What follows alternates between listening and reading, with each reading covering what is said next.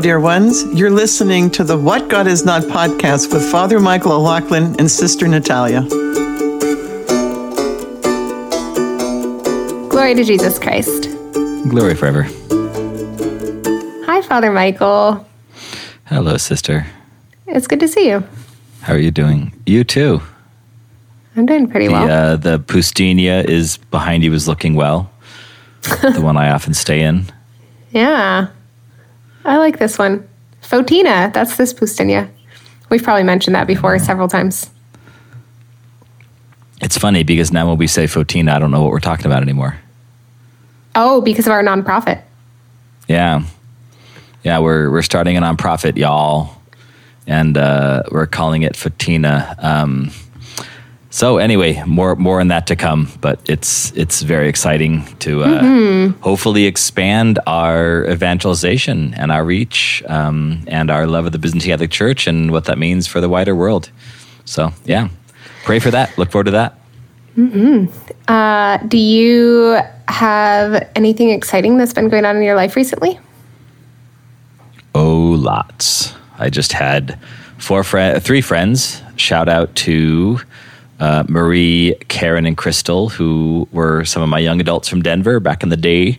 And uh, they came out to visit me, and I was able to kind of get all of my office work done, except, well, I, I had to bring in an hour a day when they were here. But I, other than that, I pretty much was able to just do phone calls and stuff. So we spent like an entire day in Malibu. We went out on the, on a sailboat, one of my parishioners' sailboats. Um, we ate breakfast almost every morning out in cool little restaurants on Ventura Boulevard. We had dinner a couple nights and uh, and yeah, prayed a lot. And I was just kind of happy to have them around. And then they gave uh, they gave me a bottle of whiskey at the end because they know me, and it had uh, I think it's like three monkeys or something like that whiskey, and it was really funny because like for some reason it's this thing. You probably know this. You're kind of a geek this way, but um, there's some some sort of actually you've been out of I guess you've been out of the like online TV show loop for a while. But some of the, there's some TV show called the Monkey King or something like this that they're like obsessed with, and I have no uh, idea. And they dressed up. They dressed up for all of like in the whole household. They all live together, dressed up as as all the different characters. I'll find out what it is. Um, and and so Crystal literally like chopped her hair off for a Halloween costume which No is way. which I only the hardcorest, if that's a word, people do this. But yeah, she chopped her hair off and it's still pretty short actually now. And this that was last Halloween, so I think she's kind of keeping it short. But anyway, they have this whole backstory. We were driving to Malibu and they were sharing the whole backstory with me, and it was something about this monk who's oh the monkey king and then there's this monk and the girl wants to be a monk so she has to chop her hair off to look like a boy to become the monk in this in this i guess it's like a buddhist thing anyway they're, they're, they're all like way too into this. Um, but uh, but anyway so so they uh, so they gave me whiskey like called three monkey whiskey or something at the end. Um, and then this is this is very sister natalia at the end then I would ask them every single day. So like we'd have a fire pit on the property at night, which of course we have this beautiful property here. You know that we'd have a fire pit and we'd sit and we'd ha- we'd have a, a drink and I'd smoke a cigar and we'd we'd just chat and then I would say to them like like typical dad mode like so what was your favorite part of the day oh, and then Oh, we'd all like me. go go. Well, like what you're, and then and then at the end, then they wrote me a card, and this is also so you. They wrote me a card, and it just said because then we joke, and I would say, yeah, if if my bishop had assigned me to, I won't mention the state that I mentioned because I don't want to offend any of our listeners, but I was like, if bishop had sent me to this state, that then you probably wouldn't visit me because they they've all come like two or three times since I've been moved here, and uh, and they're and and they got they got like so offended by that, like we of course we'd come visit you, of course we'd come visit you. So at the end, then they wrote in the card, our favorite part of the trip was you, and I was Aw, that's really sweet. anyway, it was awesome. And they gave me whiskey and it was and it was great. And they made it back. They they checked in. So back to normal life after having my sister and brother in law here, after having their friends here, after having you here for three weeks instead of one, um, fairly recently.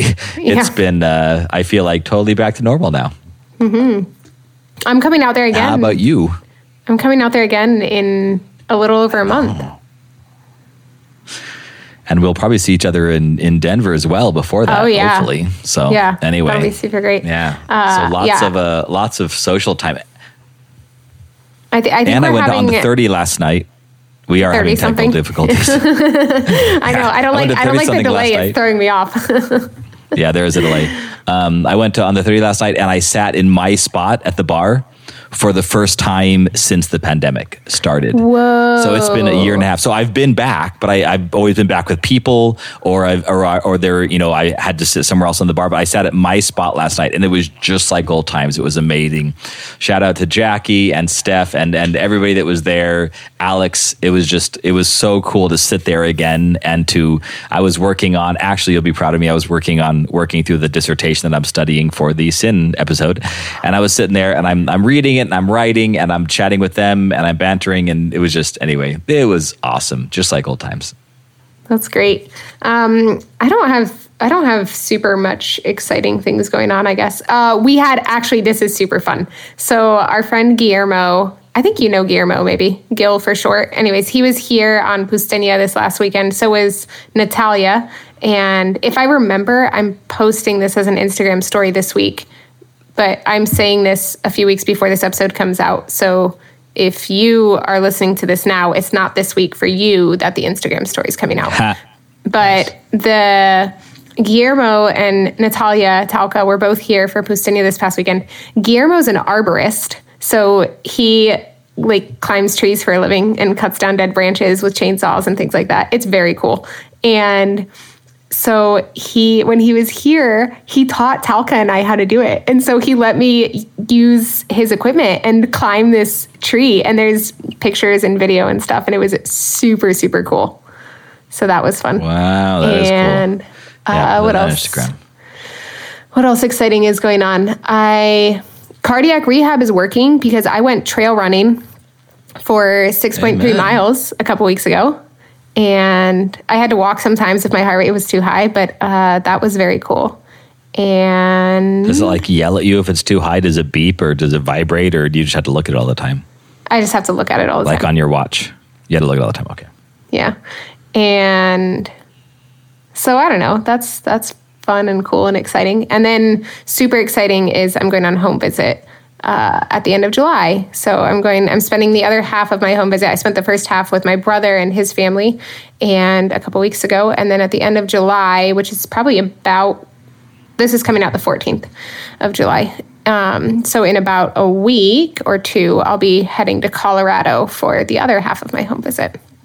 So explain home nun home visit to our listeners.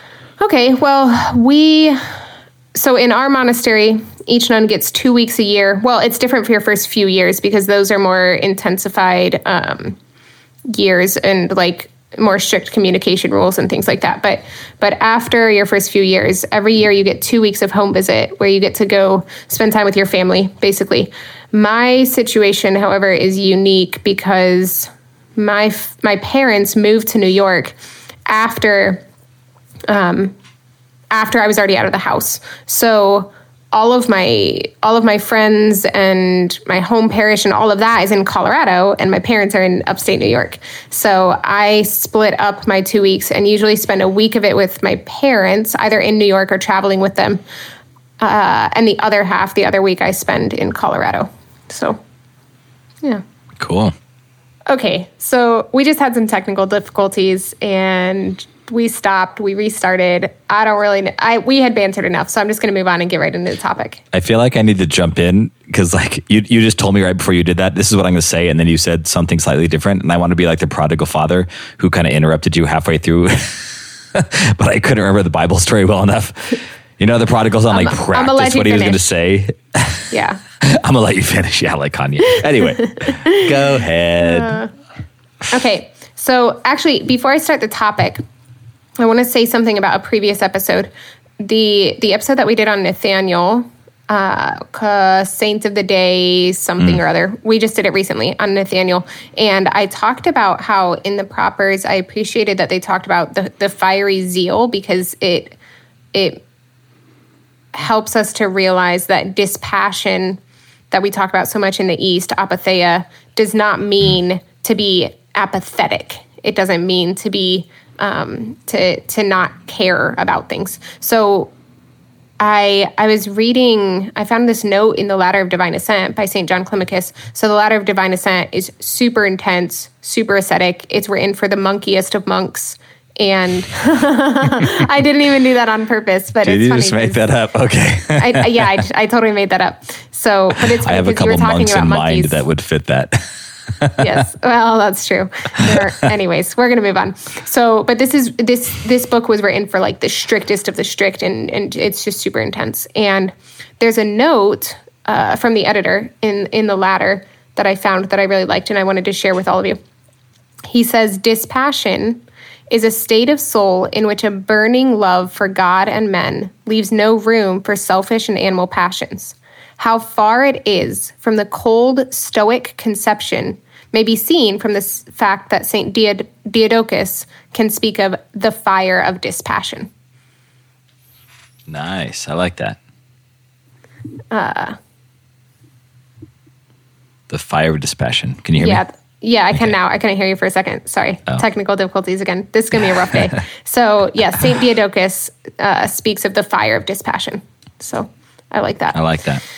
And You me a Coke. shout out to someone who sent us and after this shout out i'll move into the episode but the mother Eliana was realizing that she hadn't ordered enough liquid iv for the two of us and then the day she realizes this a shipment shows up of liquid iv and it was like six bags which is something like $150 worth of Oh liquid iv so shout Is out this the same person that sends you this stuff, or is it like just a bunch of I don't this?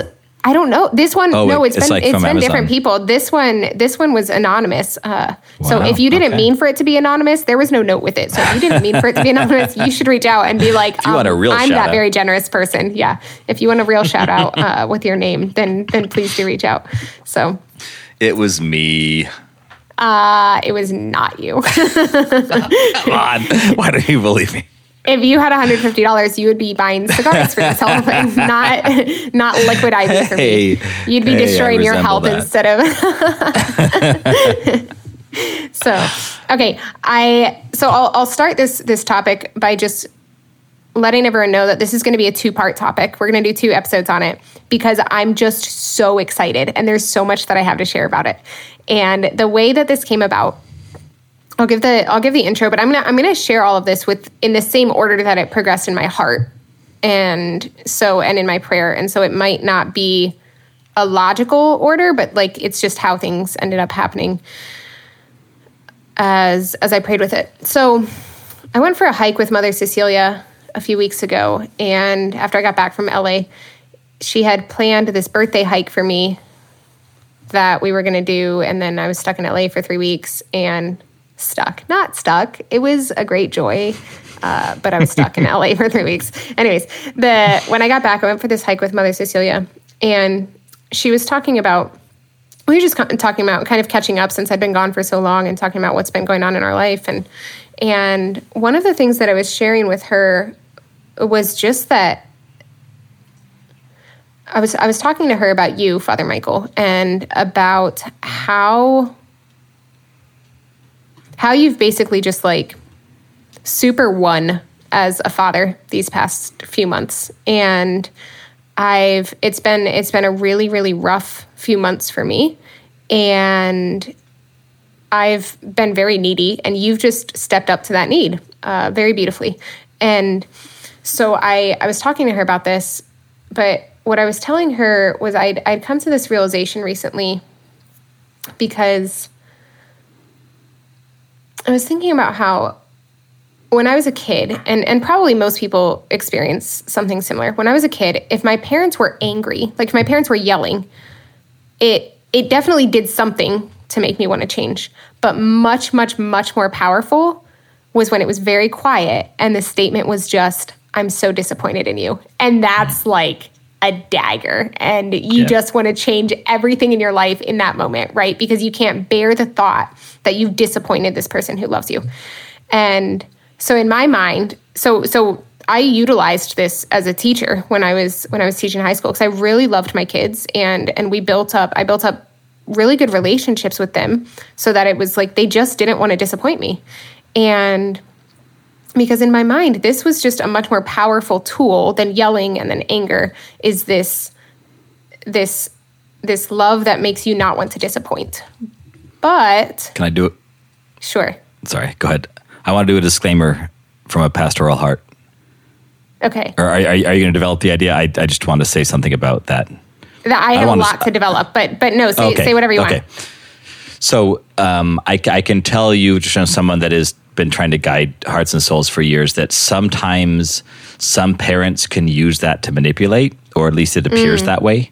Um, so what sister means here, and correct me if I'm wrong, sister, is that is is not not that you can use it to make somebody feel bad or to manipulate or to have them do something you want, but but an authentic I, you know, I'm disappointed. In other words, I, I have, I, I have such high hopes for you. You have so much potential that you're not that you're not living up to, and then th- you, that can be done very, very sincerely and beautifully. But as the devil is the devil, the devil can take anything that is sincere and beautiful, and he can twist it to to make it something ugly and and sinful and very, very hurtful. So um, you may have experienced uh, in your life someone who used that concept in a way that is in a way that is manipulative and and evil but um, again sister uh, I truly believe has has very little or no guile. So so what what, what she is she's speaking out of a place of, of great sincerity here, and and when her parents I, I know her parents they're, they're the same way. So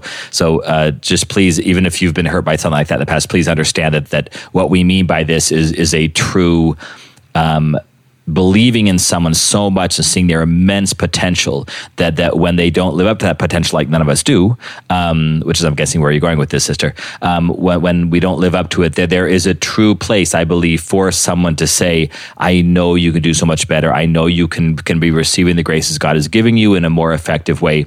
Um, so I understand. So just uh, please understand that this is this is that's the definition that we're we're using here, um, not one that that you may um, be heard from and be be uh, kind of turned off by something that happened in the past. So sorry. Yeah, sure. No, no, no. I'm glad for the for the pastoral. It's it's. I've never been a pastor. I don't know. I'm not really good at relationships either. So it's it's great to have your Oh, little. stop. it's it's great to have your little uh, pastoral uh, disclaimers. That's very helpful. And so so I want to continue this though because so this was my mindset was was the disappointment has actually caused more conversion in my heart than receiving anger. Okay. But I've realized from you that in my relationship with you that though I often am worried about disappointing you. You know, I even express this sometimes in spiritual direction. I have to just be like, I'm, I'm scared to disappoint you. And mm. and so even though that's there, I can't even think of a time that you've just expressed disappointment. So even though I fear disappointing you, it's you don't um at least in, in the sense of direction, you don't express disappointment in me. And yet my heart is so so moved to to contrition and to repentance through moments in our spiritual direction, but it's not from you expressing disappointment. It's from you simply loving me with such tenderness. And so I've realized that I think that this is even, this can be an even greater um, way of speaking to someone's heart, even more so than the disappointment, is just this this tender love. And um, and and that's what I want to break up, break open here, um, because I was so I was talking with Mother Cecilia about this of just that um, this necessity for for tenderness in in our our relationships, all of our relationships, as we're as we're trying to love well. There's this necessity for tenderness. But then, as I, I was talking to her about it on the hike, but then on Father's Day, I came across this this quote, and this quote like really articulated for me very well what I was trying to express to her, um, which is from a document called Patris Corde. It's an apostolic letter. Have you read this, Father Michael? No. It's uh, an apostolic letter that Pope Francis wrote uh, in December of last year, I think, on the anniversary of the proclamation of St. Joseph as patron of the Universal Church. So Okay. it's a document about St. Joseph. But he, the, the quote that I came across was, well, there were two. In Joseph, Jesus saw the tender love of God. As a father has compassion for his children, so the Lord has compassion for those who fear him. That's a quote from Psalm 103. And then the second one was this The evil one makes us see and condemn our frailty, whereas the Spirit brings it to light with tender love. Tenderness is the best way to touch the frailty within us. Only tender love will save us from the snares of the accuser. And that's a reference to Revelation 12:10. So I came across these quotes about tenderness and particularly the tenderness of a father, which is what I'm what I'm trying to express that I've experienced from you. And and when I looked up these quotes, I I I read the whole document because I wanted to read them in context. Hmm. And then I was like, oh man, this whole document's incredible. The whole document is so beautiful. So so I want to spend the first part of this podcast, maybe the first episode, we'll see how timing plays out, but I want to spend the first part of this podcast just just continuing on this reflection I've had about about tender love and the necessity for tenderness. And then the second part of the, po- the podcast, I just want to break apart this this apostolic letter, Patris Corde, a father's heart, and and just share share that and share how I've experienced the the father's heart of Saint Joseph that Pope Francis is describing. How I've how I've experienced that in my relationship with you as father. Um, so because as Aww. I was praying with this on Father's Day, I was just like, this is this is just really beautiful. And I, I want others to experience this and to I, I really want to encourage especially well, I guess it's an encouragement to everyone. I want to encourage the men who are listening to take this as an example of good and fruitful fatherhood. And and I'm not just speaking like I'm not excluding biological fathers in this because this isn't just the case for spiritual fathers. Um, I mean, I guess it is the case just for spiritual fathers, but the point being that biological fathers are also called to be spiritual mm-hmm. fathers mm. to their children. Yeah. And yeah. so, so I'm I'm speaking to all men in this of of this is how married, unmarried, um, like there are people in your life that you are called to father, and and this shows the beauty of that fatherhood. And the the example I want to give of my dad might be embarrassed by this, but sorry, dad, I love you. um, the example I want to give of how this doesn't exclude biological fathers is I have this very clear memory of a point when when I was in college that my dad had gone through this program called That Man Is You. Have you ever heard of this? Yes. I, okay. I don't know much about it, but I've heard of it. Yeah. Yeah, I don't really know much about it either. But my dad had gone through this program, and it was just he went. It was in Colorado. It might have been with I don't know if it was with Father John Nepil. Lager. I don't know if oh, no. Father John Okay. They went Father to John Lager, I think, while. has marked men or something like that. Anyway, okay, he uh, he has a, a, men's leadership program as well. Okay, but. well, my dad did it through whatever parish they were at at the time, so I can't remember if it was Father John's parish or not at the time. So, anyways, they he had gone through this That Man Is You program, and he just it was really really transformative for him, and he pulled me aside and he said, I really need to apologize to you for such and such things. Like he he just talked about ways that he felt he had failed as being the head of the household in regards to faith. And and he just he wanted to to ask my forgiveness for that and and to just express this desire to be a good spiritual father to me basically mm-hmm. though he didn't use those those words and and that was very impactful for me. I don't know if he even remembers it at this point, but it was very impactful for me, especially because my dad is, um, I mean, he's a, a military vet. He did a whole career in the military and was in both Gulf Wars. And he just, like, my dad doesn't talk about his feelings. Mm, okay. and um, so this was not like a typical kind of conversation. And so it was just really beautiful. So, so all of these things that I'm saying about, about fatherhood are, are for all men, really and but I also want it to be an encouragement to women of we don't have to settle. we don't have to settle for not being fathered as we are worthy of being fathered. I don't I don't want to say deserved because deserve implies that we've maybe done something to to to deserve it, but it's actually simply because of our dignity as daughters of God. we mm-hmm. we are worthy of being fathered in the way that I'm going to describe here. Hmm. And and the primary place in which we're fathered in that way is through God the Father, and that needs to be the primary place. But we also have these men in our lives who should be emulating God the Father's love for us. So, yeah. Do you have any comments on that before I move on? No, beautiful. Okay. So the first thing I wanted to say is about this this tenderness because I, I quoted you know Pope Francis talking about Saint Joseph and his tenderness and and simply my personal experience of the tenderness I've experienced from you, Father Michael. But but I want to say because this is a Byzantine Catholic podcast, this might sound counterintuitive when we're talking about the East because because in the East we have so much that's that's about like you know speaking to your disciples with harshness and giving mm. them insults so that they grow and and all of these things and but I've I've thought of but I've actually as as I've been praying with this the past couple of weeks, I've been noticing the great tenderness that we see in the East as well. So the most the most uh, one of my favorite quotes is by Abba Abba Poemen or Abba Pimen. I've heard it both ways, but it's uh, it says some some old men went to Abba Poemen and asked, if we see brothers sleeping during the common prayer, should we wake them?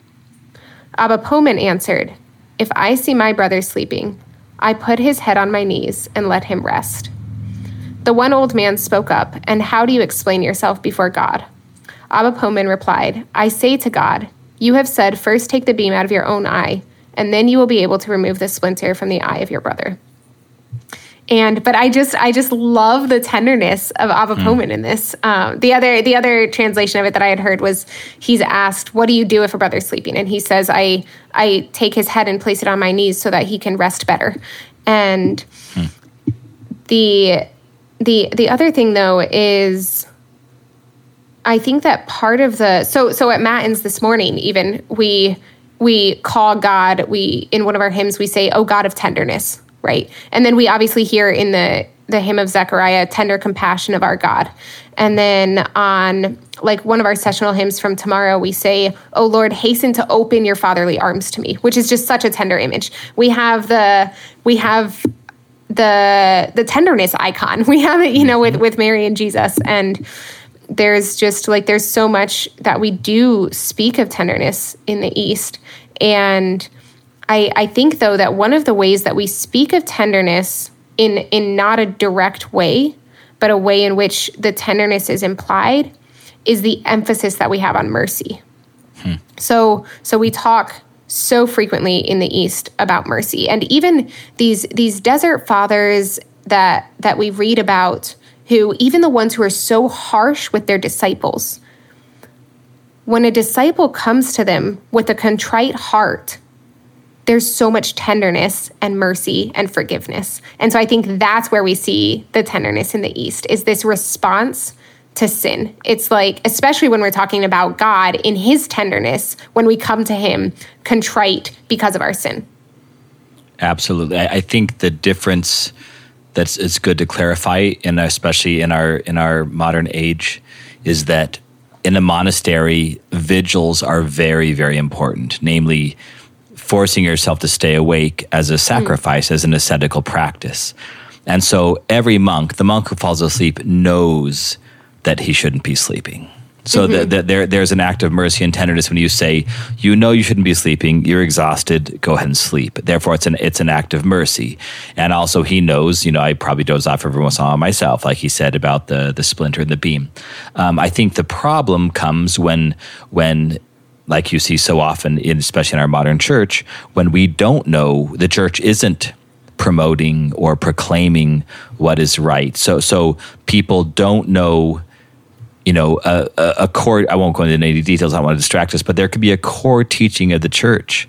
And, and yet, even from the bishops, we sometimes hear things that, that, that confuse and, and, and make hazy and make gray these teachings. So it's harder for us who want to offer tenderness and mercy. It's harder to do that because we don't know if the person knows or believes or is convicted towards the towards the proper mm. aspect of belief or or of, of behavior or belonging or I mean any of these things we just we just don't know so I think that it is actually a charity and a mercy to to proclaim truth for what it is. And then within that, when we and when others fail, then we offer mercy. And that's a beautiful mm-hmm. thing to say. If I fail because of weakness, I have people in my life that have proclaimed that truth from the rooftops and have proclaimed it with great strength and courage and perseverance. But they also know what it looks like to fail and they know what it looks like to be weak. And so when when that happens, we don't I think the awkwardness for us who are trying to lead and those who are trying to follow and have leaders ourselves, like the centurion says, you know, I, I know what it means to lead and to follow. Hopefully we in the church who who are called and formed to be leaders will understand this.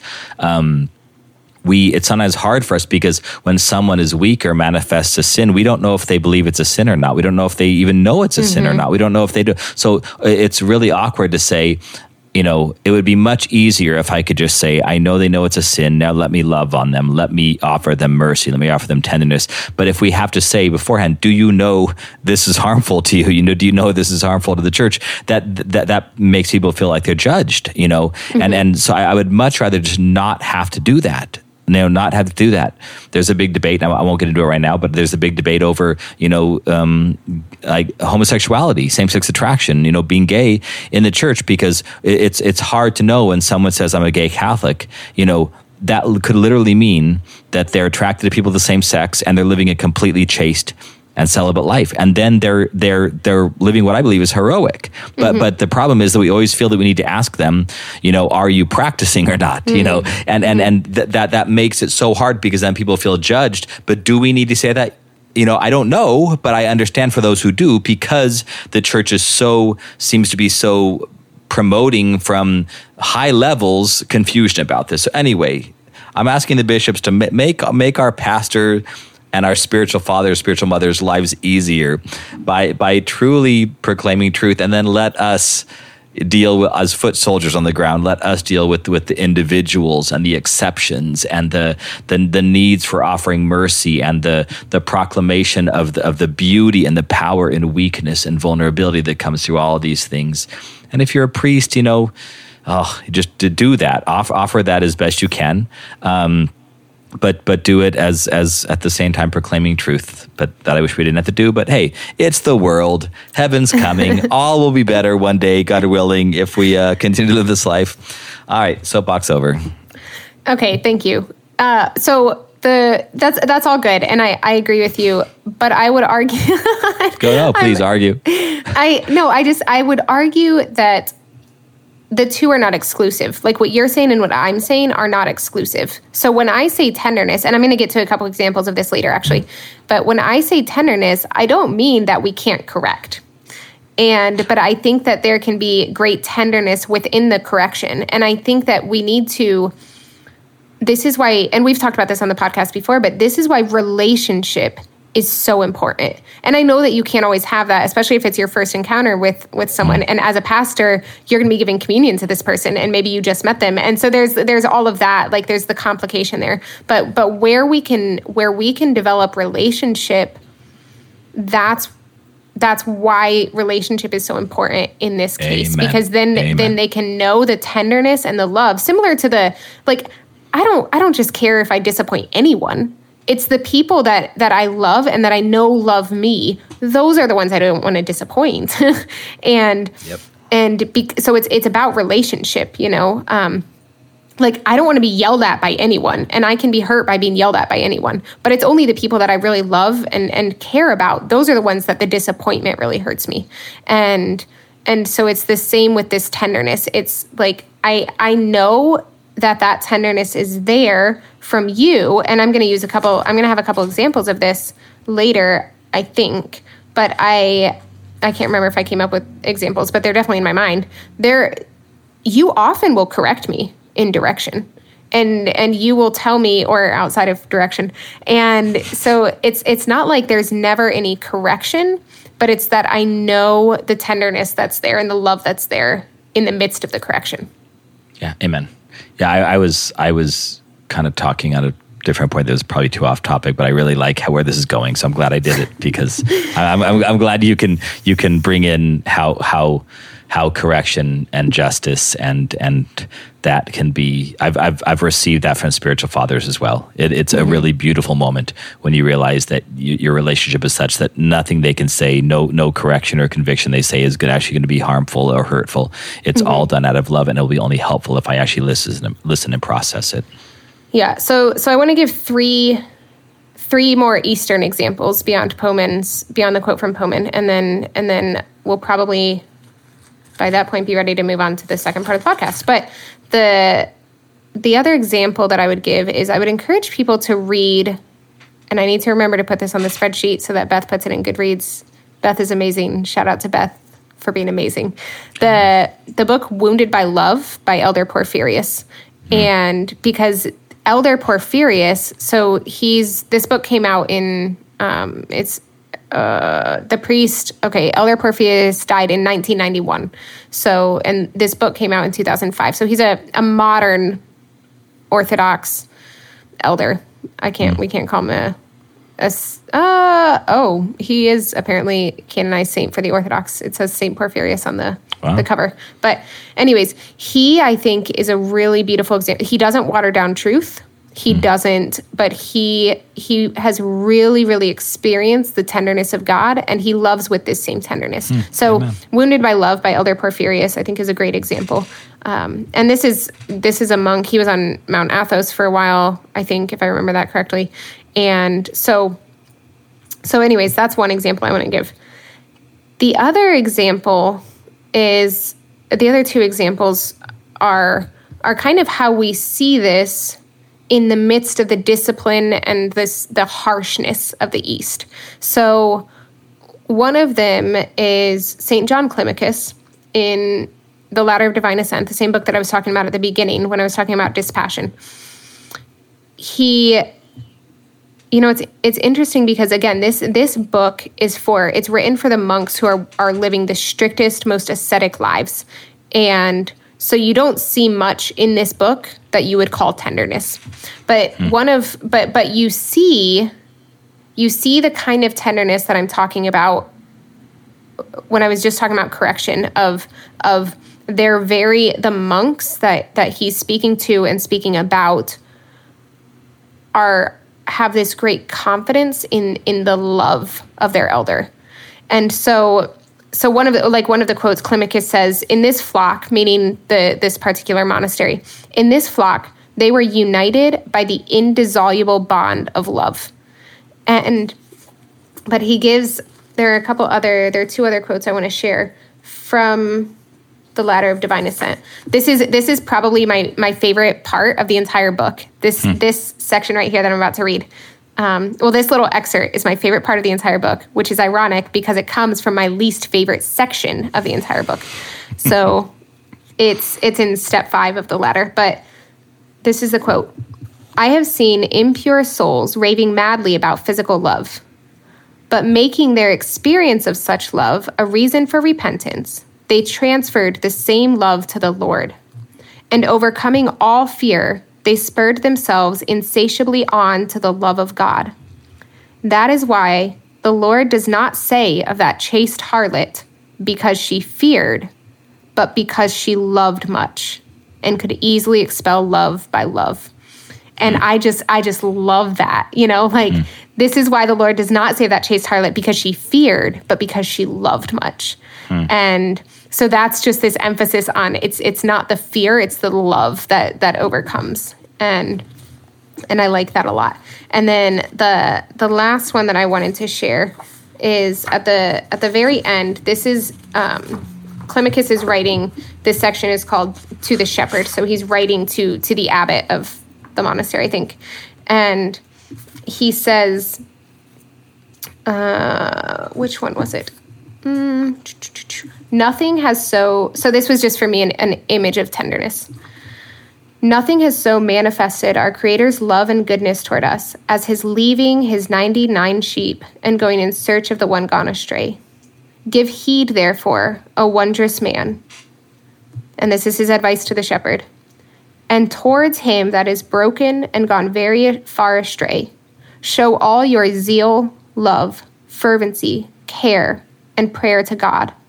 For wherever there are great illnesses and wounds, there also great recompenses will undoubtedly be given. So, towards him that is broken and gone very far astray, show all your zeal, love, fervency, care, and prayer. Hmm. Um, and yeah, so it's like those are those are just a, a few few p- parts from the ladder of divine ascent, which is just like the book of harshness and discipline, and you still yeah. see if if your if your heart is open to it, you can find the tenderness even in there. Is is the point that I want to make? So, yeah, there, there's something so in these parables, and we just had uh, the reading for today which I believe you guys read at Matins if you don't have Divine Liturgy for the day. Is that correct? When do we you read, read the Epistle and Gospel? You read it at the hour. Okay.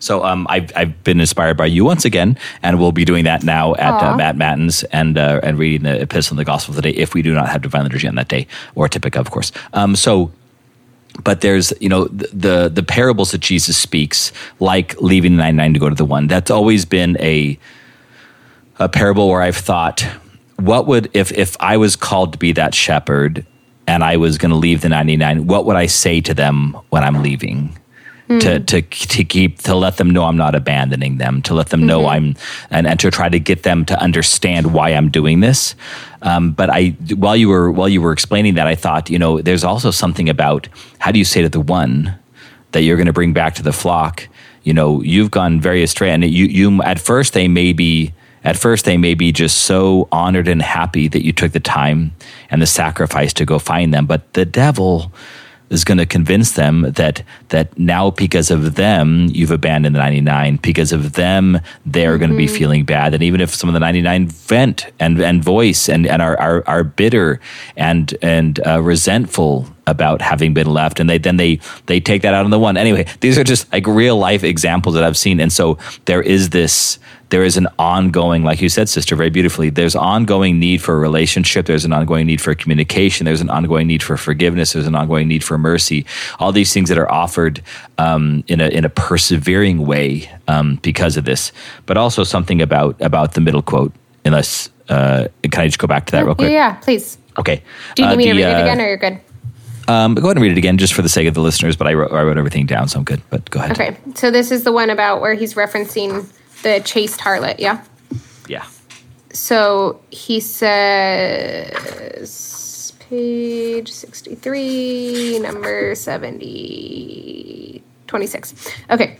I've seen impure souls raving madly about physical love, but making their experience of such love a reason for repentance, they transferred the same love to the Lord, and overcoming all fear, they spurred themselves insatiably on to the love of God. That is why the Lord does not save that chaste harlot because she feared, but because she loved much and could easily expel love by love. Amen. So w- one of the things I'm I'm processing, and this has to do with marriage prep and has to do with just counseling and and and um, sex addiction, things like this, all these things that a pastor goes through. But um, but one of the one of the questions I've had and I want to continue to process is though, and I know that there's like in the Greek, there's at least four different definitions of love, and it, but it seems like he in that quote is is kind of conflating the two of them because like how do you turn hmm. love that is that is physical for a harlot or you know uh, that that's going to be dead that's probably full of lust how do you redirect that to God? It just seems like two very different things. But I, I think I think he, he's getting at something here that is true and good and beautiful. And of course, I, I, I submit to that. But I'm just saying, like I, I'm I'm processing because it's beautiful. It's beautiful if if what the world calls love, when we say quote making love, and and that that sometimes will they'll use that word to mean you know sleeping with somebody that night, you know, and then then moving on with your life like a one night stand. Um, you know how are those similar to the the most pure self-giving self-sacrificial love? But anyway i'm glad it is and i'm, I'm just going to process that more in my mind and and and you know maybe figure out what the different definitions are but how all those are kind of beautifully conflated into meaning just love in general meaning what christ did on the cross. You know all, all mm. these things in a sense participate in that definition of love. But um, we had a really funny situation, um, and what you were talking about, uh, kind of lessening the the levels of sin here, um, in my own experience. But th- there was, uh, you know, something about celibacy that, that you and I both sister are are trying to live well here. Um, that there is something to say for the experiences that, that I know I have had with with former girlfriends that that that are so helpful because when those thoughts and I know a lot of times former I, girlfriends I hear, from before you were a priest. Yes. That's really just- funny. I just- that, that ties into one of those things I was saying that we need to qualify. We, Yes. I wish we didn't have to qualify, but you're right. We should we should probably Yes. qualify that. Yes. Are- yes. Um, so like um, so in other words, uh, former girlfriends that that that like I like I know that I hear enough confessions that people will say, um, you know, I have these memories of of previous experiences that kind of haunt my mind. And when I begin entertaining them, maybe a previous girlfriend I'm married to somebody else, or a previous you know sexual experience, and and that's kind of coloring my my my need for for that. Like if we're not if I'm not sleeping with my spouse, whatever it may be. But but there's but there's something about and and again, God protected me from from those types of falls. Thank God. But but when I was in college, um, I still look back, and if I look back on kind of the most surp- surface happy experiences of my whole life, they were all with a girlfriend. Like the surface happy experiences. I still vividly remember what they were. I remember being there. I remember thinking, I'm just so content and so happy right now. Anyway, I mentioned that in a homily one time, and Father Nathan follows mine, and he is married, and he follows mine. And he goes, he goes, okay. Before I begin preaching, I just want to say, um, married men do not tell your wife what Father Michael just said. Like, um, as a celibate, Jesus can handle it, but do do not do not tell your wife. Oh my gosh, my happiest experiences with the girlfriends. And then I yelled out from behind the from behind it. I was like, I was like, but your wife was a, also a former girlfriend. I was, you could tell her, but don't say that either because then she might think you're. Anyway, you know what I mean. Um, but that there is there is something to say for saying like telling Jesus, especially as a celibate, telling him, you know.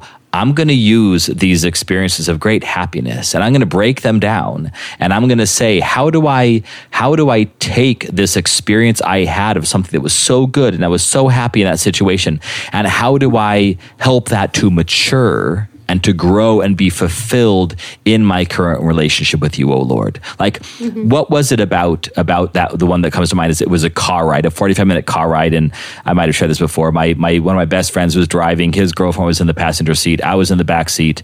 Uh, my girlfriend was sitting next to me, and she like fell asleep on my lap, kind of like the Abba Poemen thing. And it was just, I was so content. It was so beautiful. It was so peaceful. It was so content for this forty-five minute drive. Um, like that that that's that's a very even if you've been married 25 years, you're like, yeah, that was nice, but we've matured past that to now, you know, self sacrifice, self gift, children, craziness, very little time with each other, all these things that happen in, in, in a marriage after a long time. Um, but so th- those, those feelings need to mature. But I can say, Lord, why don't I? Why don't I feel that peaceful when I am when I'm being sustained by you in in the midst of, of deep prayer in the midst of great tension in my life like w- i know you offer a deeper and a more real love and sabbath rest and and peace and joy and hope. I mean, that's another thing about it was hope. You know, like like there was just so like I might marry this girl. I mean, that, that that's what I was thinking at the time. There was just so much hope. Um, and then and then now that I've obviously been called to celibacy and living it very happily all these years later, like I can still say.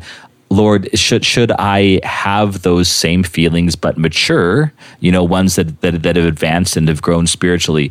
Can I have those same things? And I, I- think that's that's what I heard when you said that. You can take the experiences of love or peace, generosity, hope, tenderness in one situation, and you can say, you know, this is that was something good. How do I ask our Lord, what is this, what does a mature, more mature version of this look like? And how therefore do I apply it to you, to salvation, kingdom of God, heaven, body of Christ, etc. Yeah, that's that's very beautiful. I'm going to move on to the last quote, just uh, for the sake of time. But Absolutely. I like everything you just shared. Thank you. For the record, I'm glad I'm glad you felt the need to vocalize that. the so the the last one I want to share is from the it's from the book My Elder Joseph the Hesychast by Elder Ephraim. Father Nathan Simeon actually gave me this book while I was That's one of his favorite books. in LA. Yes. I know. It's it's really good. And the the section I'm reading from, so this is Elder Ephraim, who is uh, one of the disciples of of Elder Joseph, who the book is about. And this is the example I want to give where what, what I was talking about of that even rebuke can be given hmm. and and still somehow it be in my mind tender if you know that you are loved by the elder. And and this is so so anyways i'm just going to share this little this little excerpt. So even though Geronda, this was the their word for elder, even though Geronda was unbelievably strict towards me throughout the day, at night during confession, he was full of love.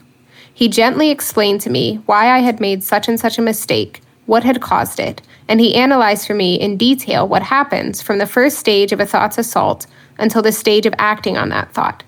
He explained everything with so much clarity that it seemed as if he knew me better than I knew myself. The truth is that he did everything with discernment and wisdom in order to train us in Christ. He used rebukes to prune my ego and use gentleness with understanding to correct the fault. A good doctor who loves his patient will not only use cotton to heal his wounds, but alcohol as well. And he won't use only a scalpel, but he will also give painkillers. In this way, Geronda also used everything with incredible discernment in order to lead us to find grace. And so so my point being that it's when I when I talk of this tenderness, I don't mean that we should only use the cotton or we should only use the painkillers. You know, we also we also can rebuke with love. And we see this very clearly in scripture, right? And so so I don't mean by any of this that there's no place for rebuke, but it's important for a father to know his child's heart and to mm-hmm. know what they need. Another thing that Climacus talks about in the Ladder is how he's he's seen a physician that he means um, this metaphorically he's talking about spiritual elders. He's seen a physician use harsh words and it wounds a man further because he's not in the place to hear harsh words. And he's seen a physician a skilled physician use harsh words in a way that aids the man who needs to hear them. And so anyways it's it's like the, it's important for a father to know his child's heart and to know what they need. And which is what elder ephraim described in this in this section. So because jesus rebuked his disciples for their lack of faith you know and he flipped mm-hmm. the tables of the money changers it's not like he never corrected. But also in the 10th chapter of mark to the rich man we see that it, it says that jesus looked at him loved him. Jesus looking at him loved him. And so it's like even in giving this man this correction I have no doubt that the man knew that he was loved in that moment mm-hmm. by the gaze of the Lord. And and the same thing in John chapter 8 when Jesus says to the woman caught in, adul- in adultery, neither do I condemn you. And I just imagine this look of great tenderness as as he says he says go and sin no more. but also I don't condemn you. And and you know there's just like such tenderness and such love there even in the midst of correction. Amen quick Bible trivia for you, sister. You just mentioned that that that passage in Mark about the rich young ruler. Um, do you know who who some scholars say that was? Saint Mark. Yeah, because that's how he knew, because he's the one that wrote it. Um, mm-hmm. The uh, also there's something beautiful about I think how he said he may have been very convicting during the day, but at night he kind of explained mm-hmm. everything and took the time because the the church and if you read Compline and, and even Vespers, you'll see that. Uh, a lot of times, you know, the nighttime is seen, and even matins in the morning when you first wake up, nighttime is seen as as a as a little death, and like, as a risk of death. Like it, it, it, symbolizes death. And so there's something about you know we oftentimes hear, um, especially within Catholicism, that you know a man who uh, this just happened um, recently. Um, actually, I read it in uh, in your eparchy and it's public. So, but there, there, there was a document put out saying this priest left the Catholic Church. Uh, do not go to him except in at risk of death. And mm-hmm. I thought it's for confession, in other words. And I thought that's that's there's something about the church will never will always allow that mercy for the man like at the, at risk of death. There's something so beautiful about that. Um, you know, um, so but there, there's there's there's a reality there that that before death you you you offer just you you know offer like pure uh, like un like reckless love and mercy and tenderness Mm-hmm. because the, it- it's seen that there's the any conviction any and if I call someone out I'm doing it because I'm I'm hoping that they will change. I'm hoping that they will they will adapt they will learn they will grow. I'm the same thing of course me. I'm hoping I will do these things when I'm convicted. But if you're near death there's you, you have to like kind of pull out the big guns and say you mm-hmm. know oh, oh, th- th- there's no time. There's no time. What do they need to kind of grow instantaneously and maybe not as fully or deeply but to have that that mindset that that's helpful at death to be open to what god's doing? And that's going to be the kind of the the explanation and the, so that's why i think the scriptures say do not let the sun go down on your wrath. You know there's something about there's something about right at the end of the day, spouses, et cetera. Tell your spouse, even if you have the worst day in the world, tell them that you love them at night. You know, re- reassure them of that at night because it, it, it's just a good time to ask for forgiveness, offer forgiveness, um, as as if you're preparing for death. Because you know, nighttime's a scary place, especially before houses and doors and electricity and all that. So anyway, Yeah. Well, and he also, I, I like also that he says that at night in confession, that this is when um, he really experienced the love because because confession is a mystery of healing. And and it's a place that we do need. It's it's what I was talking about at the very beginning of where we see the tenderness in the east. I think is the mercy when when we come with contrite heart and and that's where we really see the tenderness. So i like that he specifies especially that it was um, during in confession that this is where he really experienced the the love and the gentleness. So yeah. Well i think i think um, that's probably good for the first episode. If we want to wrap up with prayer intentions unless you have any final thoughts before we move on to episode two Nope. I just want to make sure that we do our. I, I wrote the list here out for for what we've been asked by the media team Oh, and, and what we've decided to uh, to do to promote um, what we're doing here for evangelization. Especially as I mentioned in the beginning, as we prepare to to begin our own nonprofit, we're going to be really working on a lot of I'm things I'm very excited about as far as evangelization opportunities, and it's really nice because Mm. neither sister and I need money. Um, neither of us will take money. Um, so this is not about money at all. Um, that money would actually be distracting to both of our vocations. Um, so, but but we can we can start a nonprofit in order to really ex- expand what we believe is is a mission from our Lord. Um, so anyway, in order to to begin that and to help us do, do what we're doing, um, we are on Instagram. We're on Facebook. I'm on Twitter. You can just look up what God is not. I'm on Twitter at Padre Michael O. Um, and then we also have Goodreads. We now have a YouTube channel where there's audio. There might be some videos soon. I'm working on that now. And then also you can rate and view us on Apple Podcasts, etc., in order to um, get the algorithms working in our favor. So yeah, that's we'll have to. I need to get a better spiel for that. But yeah, that's you did that's the spiel. so spiel. much better than i did Oh, that's right. I was going to have you do it, but yours was so much more No. entertaining last time. No, I'm not doing it. This needs to I be forgot. you. This is this oh, I is your should have had you do that. Oh, I'm so disappointed right now. All right, go ahead, do your Uh, okay, thing then. prayer intention. So I would like to, for my prayer intention, I'd like everyone. I didn't even tell you this, Father Michael, but Laura and Johnny. Laura's my best friend out in Denver. Yes. Um, they had their baby. Wow. So yeah, so uh, there's debate as to um, the due date of the baby. It's complicated, but anyways, the baby was uh, somewhere between like six and a half and eight weeks early. So wow. Oh my god. yeah, so she was three pounds nine something ounces, um, but she's Oh she's doing okay now. Yeah, so Amen. so praise God, she's doing okay. Her name is Faye, and then middle name Jeanette.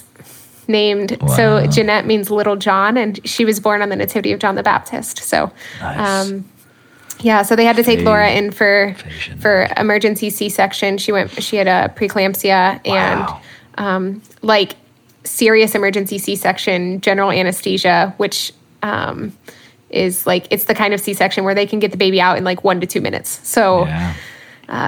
yeah, so Laura and Faye are both still in the hospital at this point. This is June 28th when we're recording. So Laura will probably be out hopefully in a couple days, but um, Faye will be in there, I'm sure, for at least a couple weeks. But the, yeah. Wow. So Beautiful. So pray beautiful. for, beautiful. Yeah. Pray for them. And she's, I've seen pictures and she's so beautiful. So, and, and Mother Ileana, uh, one of the other nuns here, she was a neonatal nurse practitioner at Children's Hospital in Philadelphia before she was a nun and so she like knows all the things and she you know, she looked at the pictures and the machines and things like that. And she was like, oh, she's going to be fine. She's out of the woods. She's like all of that. and so she, yeah, she was like there.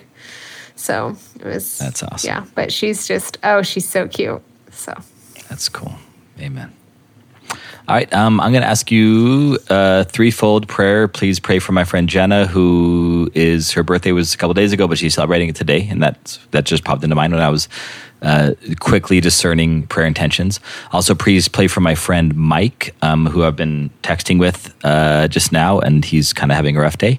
Um, so again, the the graces will will pass um, back to him today. And then I decided to say three because I was going to come up with somebody else as I was talking. Um, pray for a woman named Alma who stopped into church today and uh, mm. who joined us for morning prayer and sat in the very back. And, and at the end of prayer, she seemed so moved. I don't think she'd ever been to Byzantine prayer before, but she seemed so moved by by by matins, by morning prayer. So so yeah, finally pray for Alma. Awesome. All right, Father, can you please give the blessing? May Lord bless you all and keep you, cause his face to shine upon you, have mercy on you. May our Lord help you to understand the power between his justice and his mercy. May he allow you to receive that justice and mercy with his great tenderness. May he remove any distractions or attacks of the devil that may try to convince you otherwise. May he give you perseverance and deepen the relationships that he has given you that will allow you to see the tenderness of Christ through the tenderness of those relationships. May our Lord, especially if you're feeling lonely or lacking those relationships, may He allow you to understand that He has those things planned for you or that you do not need them because you will receive them directly from Him as He so often does both. May our Lord give you peace in all these things and bless you in the name of the Father and the Son and the Holy Spirit. Amen. Amen. All right. Father Michael, we're going to take a quick break and then record episode two. So I'll see you in a yeah. second. Listeners, Another Red Bull coming up. Love you guys. Pray for love us. Love you too. Love you, sister. Love you guys.